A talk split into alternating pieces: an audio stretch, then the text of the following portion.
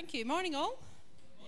I'm not quite 100% ready, so give me just two seconds and I'll find what I'm actually talking about. So, we're going old school today as well. So, there's no PowerPoint. I've got a blackboard, chalkboard, chalkboard, chalkboard. Um, I've discovered, I was just saying to Bob, I'm not designed to write on chalkboards for two reasons. One is I'm left handed, so as you write, you rub everything off that you've just written. The other is I split the chalk in half within about two, two words.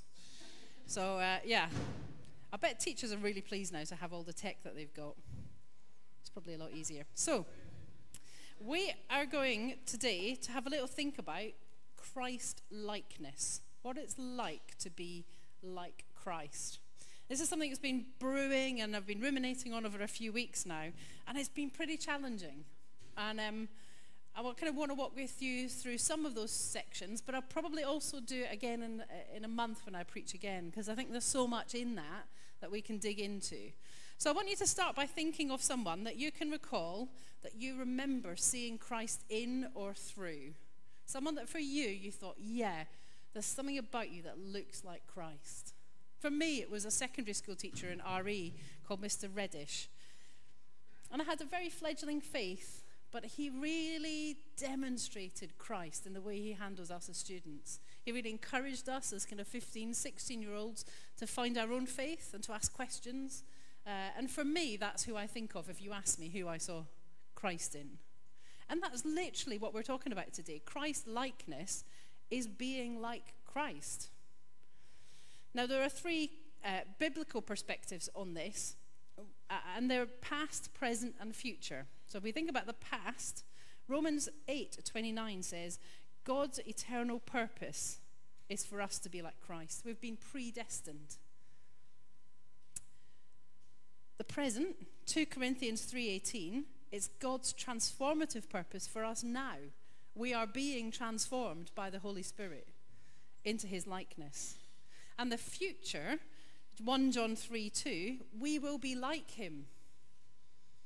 We're predestined to be like him. We are being made more like him now. And in the end, we will be like him. Christ likeness. And we talked a bit this morning, actually, of some things that really link for this about being adopted in his family, being a child of God. I'm glad Mark sang that song today because that, you know, that's about being adopted in his family, becoming a son or a daughter of Christ, belonging to him. When we become a Christian, our new identity is in him. Quite recently, I've been thinking about family likenesses. My friend Ange had a little baby girl about two weeks ago now, little girl called Marissa. She was born on leap year on the 29th of February. I'm not sure if I've ever known a leapling. Any other leaplings here? No. It's funny, isn't it? Um, and do you know what people do when they say, Are you a Marlena, are you a leapling? Marlena's a leapling as well. You know what people say when they get photos of new babies? One of the things that we always love to do is to say, Oh, doesn't he look like you? oh, he's got your father's nose, you've got your mother's ears. There's something about that that we take, and I'm guessing Rachel's had a bit of that in the last few weeks of people. He looks like, ad, not even a baby Alan, adult Alan. Um, yeah, we, we, we, we recognize likeness in people, don't we? We see physical features or characters or responses that we think, oh, you look like. When you do that, you're just like your mother or just like your father. And so, were we to think about this as Christians, I'm going to ask you to put your hands up. Who would want to be more like Christ? Yeah. That's where I started. Yeah, well, come on, that's got to be right, hasn't it, Joe? It's got to be right that we want to be more like Christ. But what does it mean? What does actually being more like Christ, does it, what does it mean in the Bible sense? What does it mean in our life? Uh, so let's try and unpick a bit of that today. There's a biblical word sanctification, and it's a state of being holy, set apart for God, bowing to His lordship in our lives. It's a takeover. It's a bit like a store that's under new ownership. You know, you see the banners that say under new ownership. What it used to be for is not that purpose anymore. Maybe they even sell some of the same things, but it's all different. There's new decor, there's new posters, there's new stock, there's sometimes new staff. That's what our lives should be like, under new ownership. The banner says, under the Lordship of Christ. It's not my life anymore, it's His life in me. So, to do this and to think a bit more about it, we really need to have a little think and see what Christ was like. If we want to be like Christ, what was Christ like? And you know, there's a lot of contrast in the Bible when you look at what Jesus was like. He was humble, not in a weak way, but humble. He was the King of Kings and he was God on this earth, and yet he washed his disciples' feet. He was humble. He was gentle, yet he was strong. There's a contrast in him. I'm just going to read Philippians 2, verses 5 to 8. In your relationships with one another, have the same mindset as Christ Jesus, who, being in very nature God, did not consider equality with God something to be used to his own advantage. Rather, he made himself nothing by taking the very nature of a servant, being made in human likeness, and being found in appearance as a man, he humbled himself by becoming obedient to death, even death on a cross. If we want to be like Christ, we've got to do some of that. We don't consider ourselves equal with God. We don't have the right to be equal with God. He did, but he chose not to do that. He came to earth, he made himself nothing. He humbled himself. It's a bit challenging. I got part of the way through this. I remember saying to Astrid, I'm doing some prep on a sermon on Christ likeness. I don't know if I want to be more like Christ. Because this is going to be pretty challenging. This is going to rock who I am, what I do, how I think, how I behave. Ooh, I didn't put my hand up there when I said who wants to be more like Christ. Because actually, I think we need to understand what that means. What is it? So we're going to do some hashtags today. For those of you that Instagram or just generally where hashtag is a thing. Hashtag is a great little uh, summary of something you're trying to say. So we've got three hashtags today.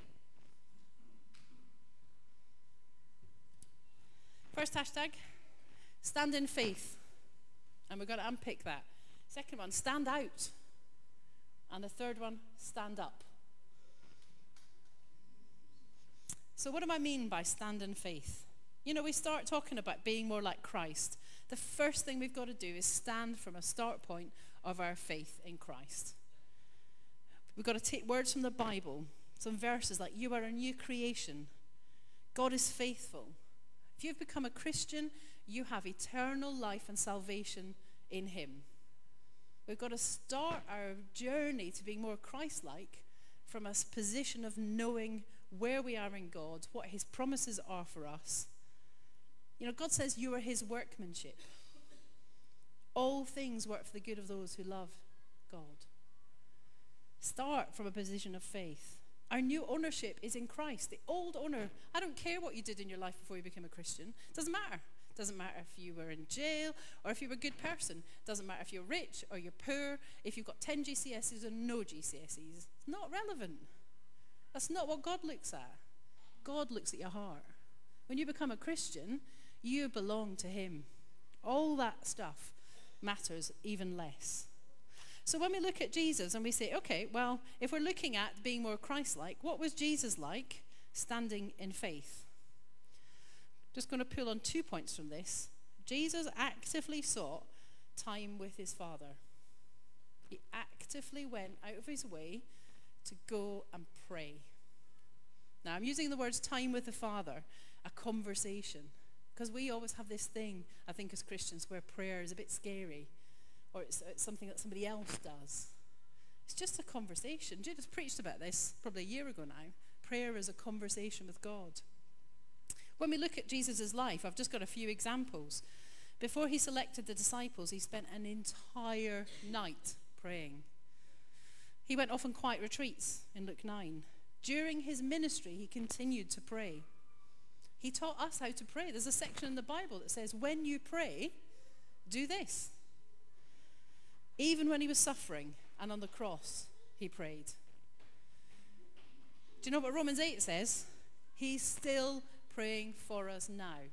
The Bible said he's interceding on our behalf.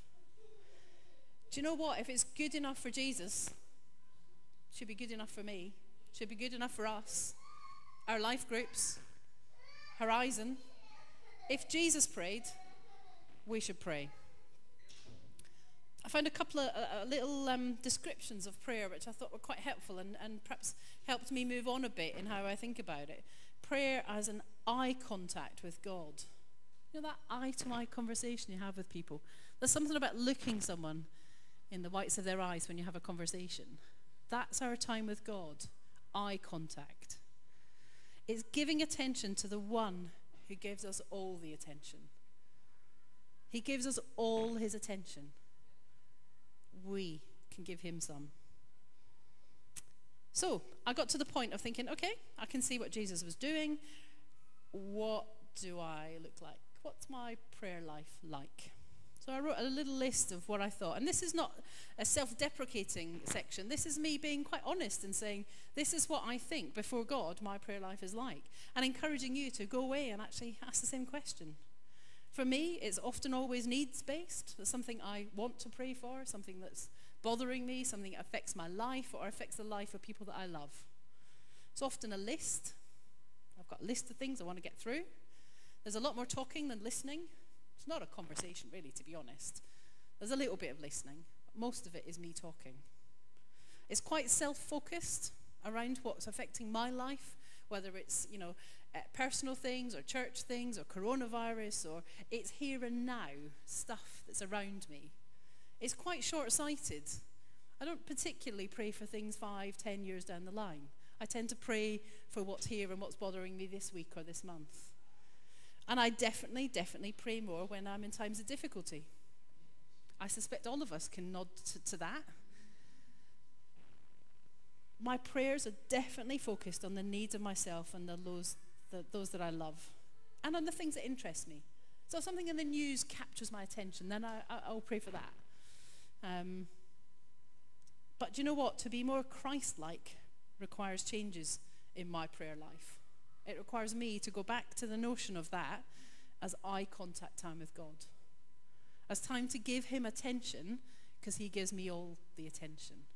And it couldn't be a better day to start talking about prayer and conversation with God, knowing that there's a prayer event happening right after this meeting. So I'd encourage you, I'm challenged. I need to change my prayer. If I want to be more like Christ, I've got to not be so selfish. My prayer life is based around things that are interesting to me. Fact happens, doesn't it? Life is busy, you have stuff to do, you've got work, you've got church, you've got this, you've got family life. That's not really what Christ was like. Christ took himself off and just spent time with God, spent time with the Father. I can't imagine he had a list all the time. I can't imagine he only prayed for that day. The second thing I want to draw from what Christ was like in stand in faith is Christ was supernatural. He lived and breathed in the supernatural. He did many supernatural works in his life and ministry. You only have to just turn the pages of the New Testament. He turned water into wine. He healed people, lepers, women with issue of blood. He raised people from the dead. He calmed a storm. This is just his life. This is just day to day. Oh, yeah, I went to work today. What did you do, Jesus? Oh, well, I healed a leper, raised a guy from the dead, turned fish into feeding 5,000. I calmed a storm. I walked on water. This guy lived the supernatural. But do you know what? Acts 10, verse 37 38. I found a version of this. You know how God anointed Jesus, Jesus of Nazareth with the Holy Spirit and with power? And how he went around doing good and healing because God was with him, we have received the same anointing and the same Holy Spirit. We have received the same anointing and the same Holy Spirit. Me, I don't walk around doing those things in my daily life. I don't even ask for them, and I don't even expect it. And this is not about the Holy Spirit being a magic trick that we can turn on. Oh, I'm going to go to work today. Oh, help me heal that person, God. It'd be quite handy to be a healer in my line of work as a nurse. To be honest, it would be quite useful. I mean, I might put myself out of a job in the end, but day to day, it would be pretty helpful. It's not a clever magic trick to be turned on. Jesus was doing this because he loved people and he was using it as a witness of God's power on the earth. I don't, I don't see that in my life. When I'm praying, we talked about prayer a minute ago. Do I pray in the morning every morning or every situation I come across for the Holy Spirit to lead me and guide me? No. Should I? Yes. Do I? no? Do we? Or do we really actually think of the gifts of the Holy Spirit, the operation of the Holy Spirit in these type of ways, healings and uh, those type of supernatural gifts, as something for a Sunday? Oh yeah, yeah, I'll, I'll pray for that because uh, then I'm in church. But what about on the bus? When you're going shopping to the supermarket? Do we ever pray, Horizon, for the supernatural in our day to day lives? The other thing about the Holy Spirit, apart from the, the, uh, the same anointing and the same Holy Spirit, is that He helps us be transformed. So when we looked at the past, present, and future, the present is we are being transformed into His image. It's an ongoing process, and that's the Holy Spirit at work in our lives. So when you start to look at all these things, and I'm thinking, oh, I don't do that, oh, I don't do that, actually, I want to be saying, Holy Spirit, help me. I want to be more like you. I want to be more like Jesus. I want to think more about the supernatural. I want to pray more. So, how does that operate in our lives, in church? Maybe this, some of those things are a bit easier in the church setting. It's easier to pray, it's a bit more obvious. We set up structures that allow us to pray, the prayer cards. Prayer is something we do. I challenge you, church, about the supernatural. I don't think in this church we see nearly enough of God in the supernatural in our meetings, in our life groups. But you know what? It starts with me. Do I see it in my life? Am I asking for it in my life? Because if we all step in to be more Christ like in the supernatural, that will radically transform our Sunday meetings. Because you are bringing the supernatural as part of how you're living your life as you step through the door. You say, guys, you're never going to guess what happened this week. God was alive and active, and the Holy Spirit is here. Mate, let me tell you, the same God that was there for Jesus, the same Holy Spirit, is here now. He's here now. What would change about our lives? What would change about our relationships and our community? To be more like Christ means looking for, asking for, and expecting more of the Holy Spirit in my life. So stand in faith. Hashtag stand in faith. Prayer, supernatural. The second hashtag, oh, I'm standing right in front of it. I do apologize. Try and move it sideways a bit. Hashtag stand out. Do you know what? Jesus stood out. When you look at the life of Jesus, it was not ordinary. He was definitely somebody that stood out from the crowd. In his life, there's lots of examples of things that he did that were totally surprising to the people in that time. He hung out with prostitutes. He spoke to the people that culturally were despised and seen as outcasts. He met with people at wells. He told them things about their lives. He touched lepers. I mean, who touches a leper? leprosy is really infectious. So we're all a bit worried, of course, about coronavirus. Mate, you've seen nothing until you've seen something like leprosy. But he touched them. He didn't have the fear of those things. And nobody touched lepers. Lepers were in completely separate towns and villages and colonies, it used to be called leper colonies, to keep all the lepers together. You were an outcast if you had leprosy.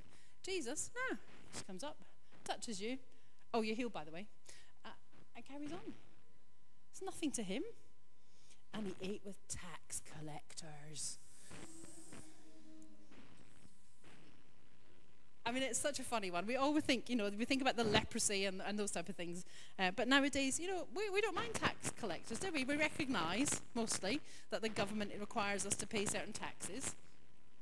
And so we have to have someone who collects them. But in those days, particularly the religious elite, they did not like tax collectors at all. And to see Jesus spending time with tax collectors, ooh. It's really countercultural.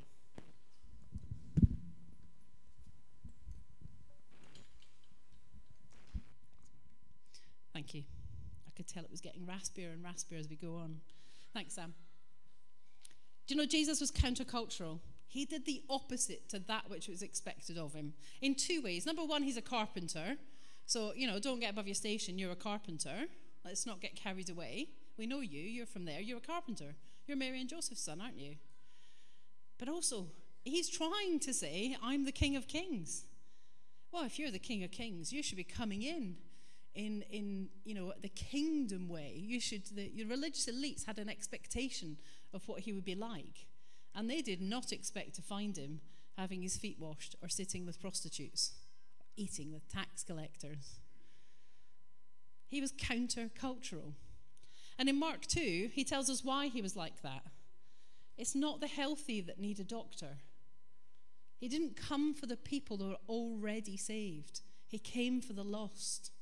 The story of the, the 99 sheep. He had 100 sheep. He doesn't spend time with the 99, he's worried about the one. Jesus came for the lost. And you know, I love Horizon. I love you as people. You are my family. But do you know what? Jesus has already met with you. And my job and our job should be out there. I want to make sure you're looked after. We want to make sure everything's all right in your life. But if we spend all our time doing that, we'll never have time for the lost. It's not the healthy that need a doctor, it's those guys out there, people that haven't yet met him. And when I started to reflect on this, do you know, I realized I spend most of my time with people that are like me. I spend a lot of time with nurses and healthcare professionals. That's partly because it's my job, but a lot of my friends from previous jobs have, are, are health professionals. I spend time with other Christians in life groups and catch up and dinner. I spend time with people who've got similar interests to me. I spend most of my time with people like me. I am not countercultural. I don't spend time with people that are not like me. That doesn't matter what the not like me looks like. Doesn't mean that I should spend time with the rich or the poor, or the homeless or whatever. But who am I reaching in my ministry if all the people that I spend time with are like me? Jesus came to stand out. Are we standing out? Again, a little quote I find in, in looking at this. We hold our privileges for others, not for our immunity, but for their assistance. I'll say that again. We hold our privileges for others, not for our immunity, but for their assistance. Jesus came that we could have life. But now we've got life, let's go tell other people. Let's make it about out there, not in here.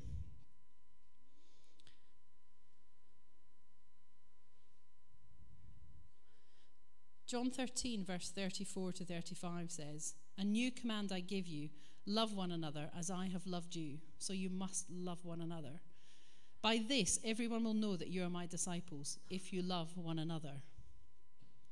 So it's great. We want to love one another, Horizon, don't we? I'm dead excited that Sue's staying. I think we all are, aren't we? It's brilliant.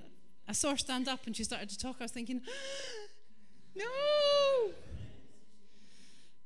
But do you know what she's done? She's sought God, asked for his guidance, and decided this is where she's called. That's what we want. We don't want to keep you here if you are not meant to be here, but we love it when you are called to belong to us. We're called to love one another. We should love one another, Horizon, shouldn't we? Yeah.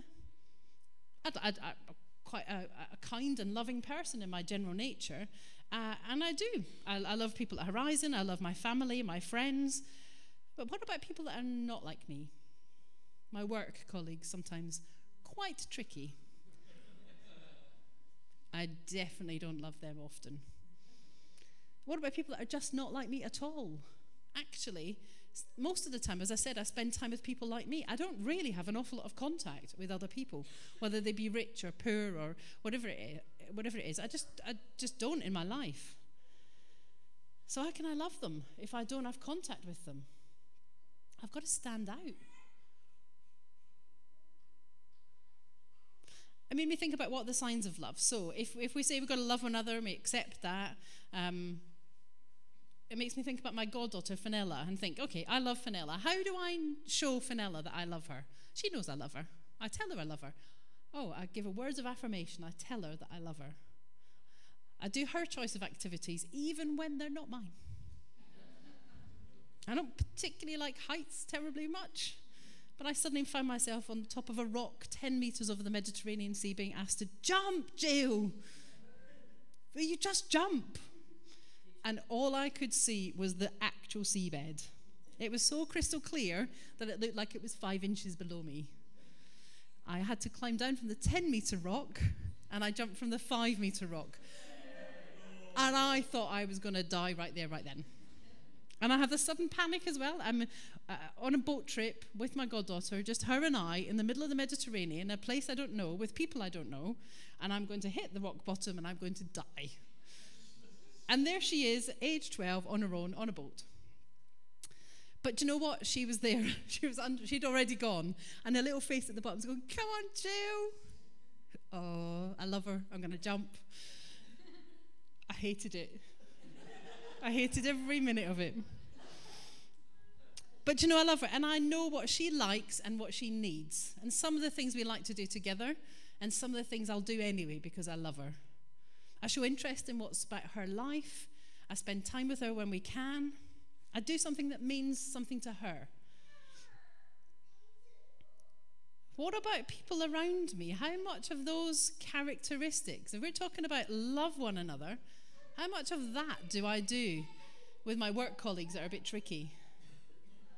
Not very much. I definitely wouldn't jump off a cliff if they were standing at the bottom saying, Jump, Jill.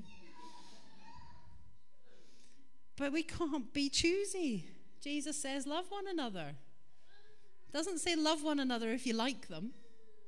Doesn't say love one another if they've given you a really easy week and not given you any trouble. It just says love one another. So, how am I doing in that? What about people I see every day? Sometimes I get the train to work, sometimes I get the bus. Do I see the same people? Yeah, sometimes. There's a lady at Tooting that sells a big issue. I see her quite often. Do I show her love? Ah, just walk by. Anyone else do that? the charity sellers, the chuggers as they're called, or that type of thing, you see them go, oh. Never been so busy until that moment where you suddenly start to rush a little bit. Oh, I'm in a rush, terrible rush. Got an appointment. But you know, there's opportunities there, aren't there? God given opportunities of people that you have connection with potentially every day. And there's a cost to be more Christ like. It might cost our comfort, our routines, our pride, it might cost our ego. We might have to communicate with and love people that we don't like very much, aren't like us. They don't have the same interests or standards or thoughts about life as we do. That's pretty challenging for me. Eugene Patterson said, The God life cannot be domesticated or used. Holiness does not make God smaller so he can be used in convenient, manageable projects. It makes us larger so that God can give out life through us extravagantly, spontaneously. The holy is an interior fire, a passion for living in and for God, a capacity for exuberance in the presence of God. There are springs deep within and around us from which we can drink and sing God. Oh, am I living a standout Christian? with passion and exuberance for God. Drinking and singing God. What a great expression.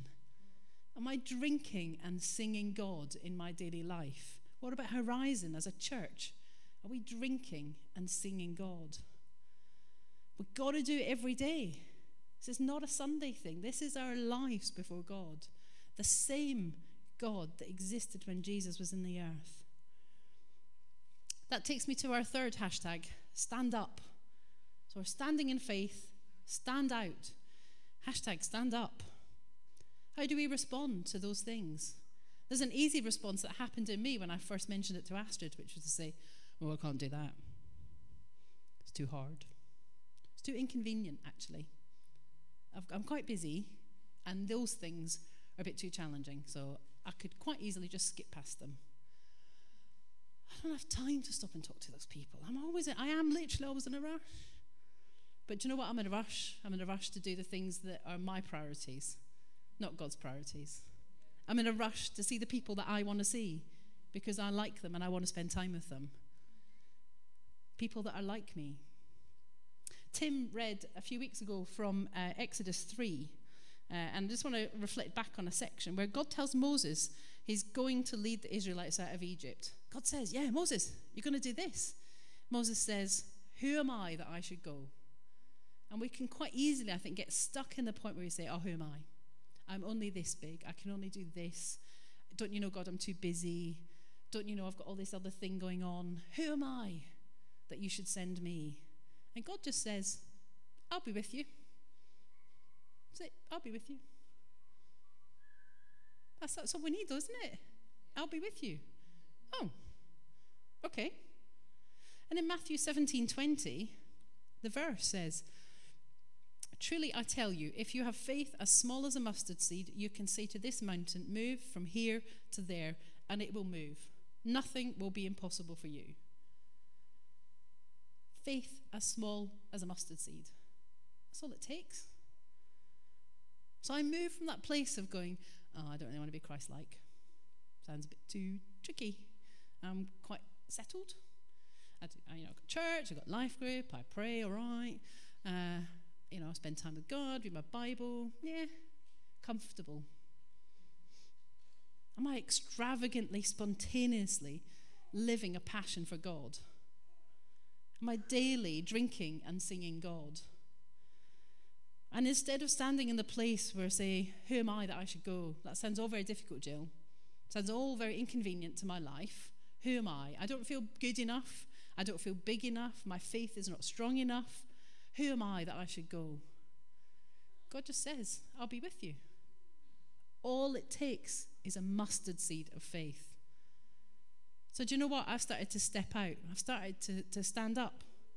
I've started to say, Do you know, God, if you're doing this through me and through us in Horizon, I can't just carry on doing what I'm doing. I've got to make some changes. It's got to be different.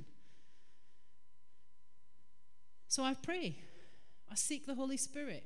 I'm not saying every day or every time I go to the supermarket, but definitely I'm making deliberate choices to seek more of the supernatural in my life. We talked about loving everyone. I was in the shower one day, and uh, this was beginning to ruminate for me. Sometimes God does speak to me in the shower.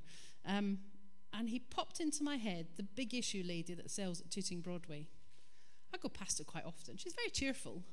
Never, ever have I bought something from her. Never. I've not stopped. I've not. Uh, uh, there's no other smile. I'm not rude, but I don't know who she is. The Bible says, love everyone. I should love her. I don't even know who she is. How can I love her? How can I show her love? So, do you know what? This week I've been praying for her. She wasn't there Tuesday, Wednesday, Thursday. It was quite wet. I think, oh, God, you put that in my heart. She's not even there. That's all right. I'll keep praying. I hope she's not sick. I hope she's well. I hope she's not in trouble. God, I hope you bless her this week. Friday, she was there. So I did the first thing that I know is going to help and set that connection with her. I bought my copy of The Big Issue. And do you know what God put in my heart? And the reason I bought this, it says, love one another. And I've already told you what I'll do for my Fenella, jumping off cliffs and all sorts. What if Fen was standing there selling something? It doesn't have to be the big issue. Let's just say it's a magazine. My Fenella is standing outside Tooting Broadway Sainsbury's and she's selling something. What are you going to do? You're going to buy it, aren't you? Come on, you're probably going to buy 10. I want her to learn a lesson, so I might not buy them all. The other thing I'm going to do is I'm going to tell my friends. My Fenella is doing this thing. Will you all support her? We're going to pray for her. We're going to behind her. We're going to encourage her. What if my Fen was standing there? I would definitely show love to her. But it's not. It's a big issue. And it's a lady called Paulina. Paulina's Romanian. She's been in the UK for four years. So I said to her when I spoke to her on Friday, I'm going to come next week, Paulina. I'm going to come next week and I'm going to buy another big issue. And we'll have another chat. Oh, lovely, she said. The other thing I'm going to do is going to tell you. Paulina sells the big issue at Tooting Broadway, just outside Sainsbury's. Go see her. Go say hi. Doesn't matter if you can't buy it, doesn't matter if you don't have money to buy one. Just go. Love on her. And next month, I want to ask some of you come with me. I want to take a few friends and I want to go buy a few big issues from Paulina. Three or four people. Let's just go. Let's just say hi. We want to love you. Maybe she's got prayer requests we can ask about. All it takes is mustard seed faith. This might not change the world, it might not change the borough Sutton, but you know what? God can change Paulina's life, and He can do it through me and us. Who is your love one another person that you can see out there? What is it that God's been putting on your heart? Stand in faith, stand out. But most importantly, Horizon, stand up. Do something. Pray more, seek Him more, read your Bible more. But that's not about rituals, it's about having that exuberant passion for Christ. God, what do you want to do today? Not just every Sunday. Let's not be Christians that just ask that question when we come to church or go to life group. All it takes is a mustard seed of faith. At the end, I've got verses, the Matthew 17 verse about a mustard seed. And I have got the tiniest, tiniest little seed on every one. If you've never seen a mustard seed, you will realize why it's in the Bible. Take it home. Remind yourself of that verse. They are tiny, tiny little seeds. And what God says, that's all the faith you need. That's it. So, Father, as we finish this section today, Lord, I pray that you will help us stand in faith by prayer and seeking the supernatural. You'll help us to stand out, to be countercultural in our lives with the people we meet. And Lord, I pray that you'll help us to stand up, even with faith as small as a mustard seed, that we will stand up for you. In Jesus' name, amen.